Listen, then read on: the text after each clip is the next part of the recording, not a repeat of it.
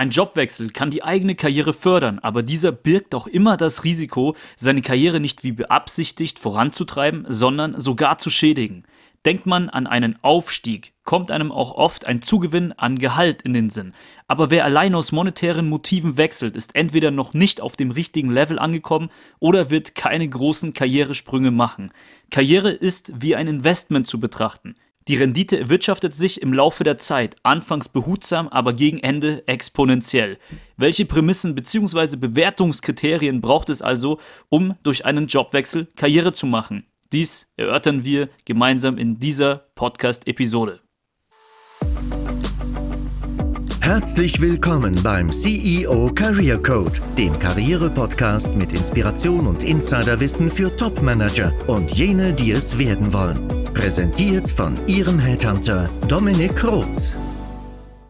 Investment bedeutet in unserem Kontext, ich muss nach guten Chancen Ausschau halten, meinen persönlichen Track Record weiter ausbauen zu können. Das ist die erste Voraussetzung. Damit gemeint ist, dass ich neue Vakanzen, neue Opportunities dahingehend bewerte, möglichst viel Gestaltungsspielraum zu haben und auch mindestens eine größere Challenge meistern zu müssen. Ein CFO könnte einen Turnaround eines Unternehmens vollziehen. Das gehört einfach in jede Leistungsbilanz eines CFOs. Ein Geschäftsführer Vertrieb könnte das Unternehmen internationalisieren müssen und sich diesen Erfolg im Anschluss attestieren. Eine Stelle wird vakant, damit ein Problem gelöst wird. Man sollte daher das Problem hinter dieser Vakanz erkennen und bestmöglich darstellen, wie man dieses lösen kann. Oftmals ist dieses Problem auch nur subtil vorhanden und man muss es zwischen den Zeilen rauslesen bzw.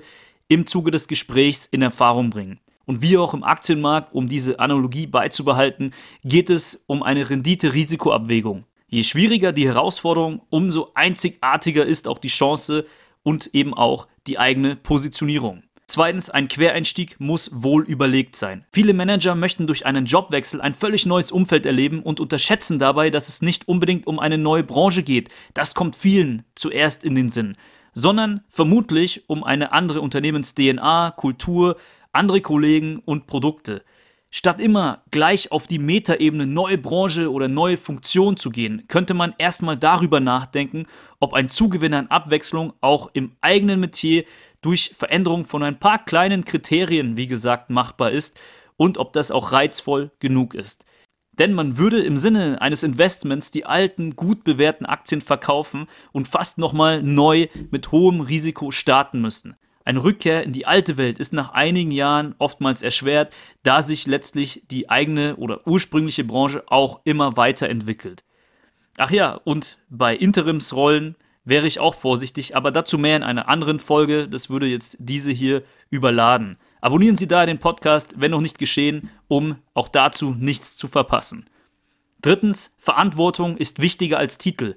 Wir lassen uns zu schnell von Positionstiteln lenken. Faktisch geht es nicht darum, möglichst schnell das C-Level zu erreichen, sondern möglichst viele Erfolge, also Track Record Beispiele zu sammeln und einen hohen Verantwortungsgrad zu haben.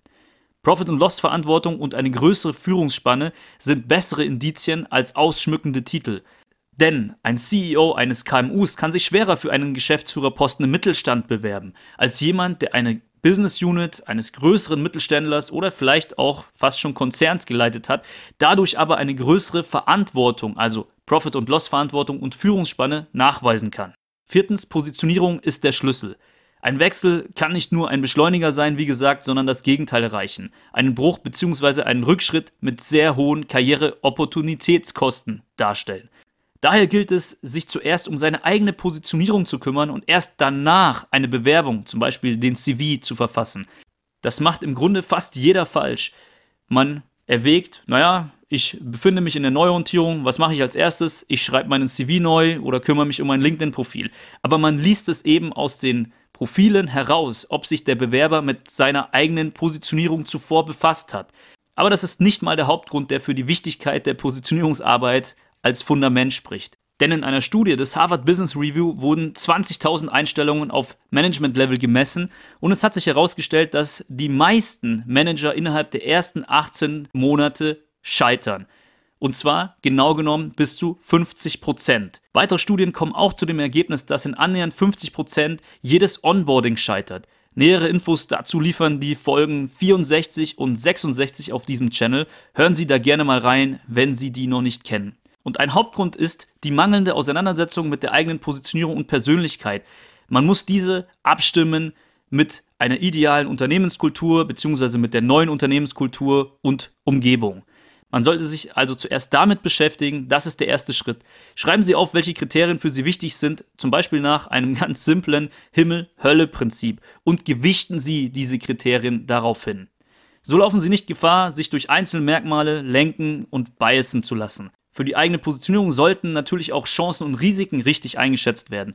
Ein bewährtes Tool ist dafür eine persönliche SWOT-Analyse. Und diese persönliche SWOT-Analyse sollte natürlich auch den Arbeitsmarkt gewissermaßen reflektieren, weswegen sehr viele Führungskräfte auf mich zukommen und mein nebenberufliches Karrierecoaching als Fundament in Anspruch nehmen. Die fünfte Voraussetzung, damit ein Jobwechsel auch erfolgreich wird, also im Sinne der Karrierebeschleunigung gilt, ist, dass man sich maximal flexibel zeigt beim Gehalt. Natürlich ist das Einkommen wichtig und als eines von mehreren Kriterien zu gewichten, aber eben nicht aus einem Ego heraus zu reflektieren. Die meisten Menschen, die mal so eine Grenze von 250.000 Euro Jahreszielgehalt erreicht haben, lassen sich aus meiner Erfahrung aus über 250 Executive Searches auch auf sehr viel geringere Gehaltslevel ein, wenn der Job inhaltlich spannend erscheint. Diese monetäre Sättigung ist schneller erreicht, als man zu Anfang seiner Karriere annehmen mag.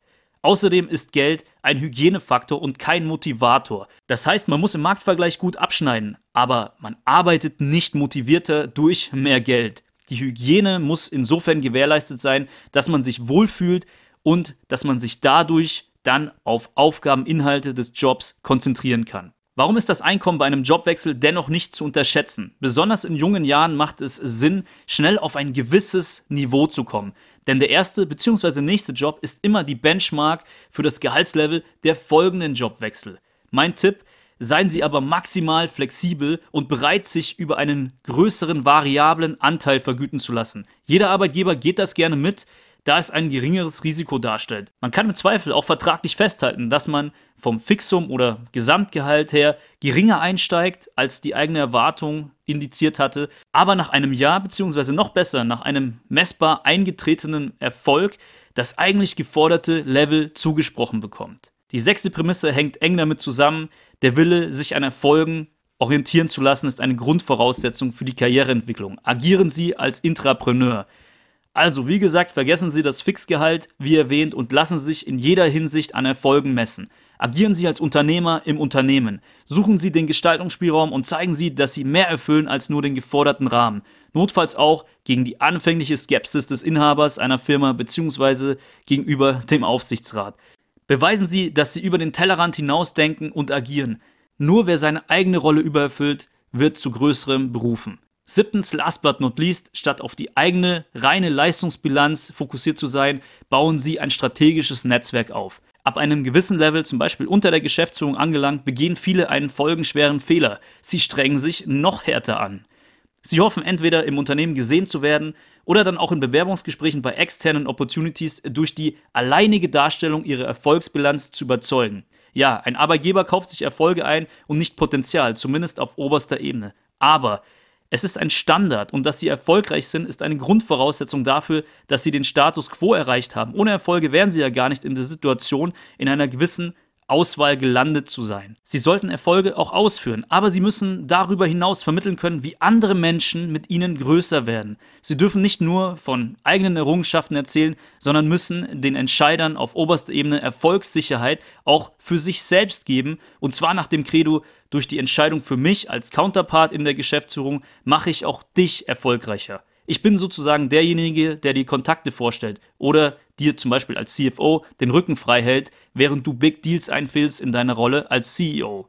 Sie müssen von den Leistungsbeweisen in die Verbundenheit kommen, vom individuellen Erfolg zum Erfolg des Teams. Das ist der Habitus für die Top-Liga. Wenn ich mich mit DAX-Vorständen unterhalte, dann fällt mir nicht unbedingt auf, dass die so viel kompetenter oder intelligenter wären, aber sie haben es verstanden, ein strategisches Netzwerk aufzubauen. Wie bewertet man also einen wertvollen Netzwerkkontakt? In der Karriere ist das persönliche Netzwerk, also private Kontakte oder das operative Netzwerk, zum Beispiel ehemalige Kollegen, nicht hilfreich.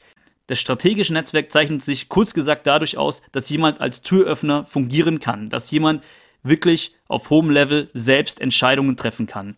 Und zu diesen Menschen sollte man möglichst situationsunabhängig bzw. erwartungslos den Kontakt pflegen. Auch mit externen Stakeholdern, wie zum Beispiel Headhuntern oder anderen Karrieretreibern, gilt es sich situationsunabhängig zu vernetzen und, wenn es die Situation erfordert, dann auf diesen Kontakt zurückgreifen zu können. Langfristig vernetzt sein, etwas anbieten und erst danach empfangen nach dem Reziprozitätsprinzip sind so Kriterien für das strategische Netzwerken. Die Episode 9 auf diesem Channel behandelt das Thema ausführlich, hören Sie da gerne mal rein. Gehen wir zurück auf die Situation des Jobwechsels. Hier sollten sich die folgenden Fragen stellen. Wen lerne ich denn in dem neuen Umfeld kennen? Sind das wertvolle Aufsichtsratskontakte beispielsweise, die auch in anderen Unternehmen vernetzt sind? Mit wem kann ich intern Allianzen schmieden? Wer kann mir eben auch später noch Türen öffnen? Also die Kombination aus einer sehr guten Leistungsbilanz, wie durch Kriterium 1 vermittelt, und einem strategischen Netzwerk ist die langfristige Erfolgsformel. Auf beide Aspekte sollte primär geachtet werden, wenn man den Job wechselt. Viele treue Zuhörer kennen bereits den einen oder anderen Punkt aus dieser Folge, daher stellt diese Episode so ein kleines Summary dar, damit ein Jobwechsel auch im Sinne der Karriereentwicklung für Sie funktioniert. Abschließend bleibt mir noch zu sagen, die beste Rendite erzielt der Invest in die eigene Karriere.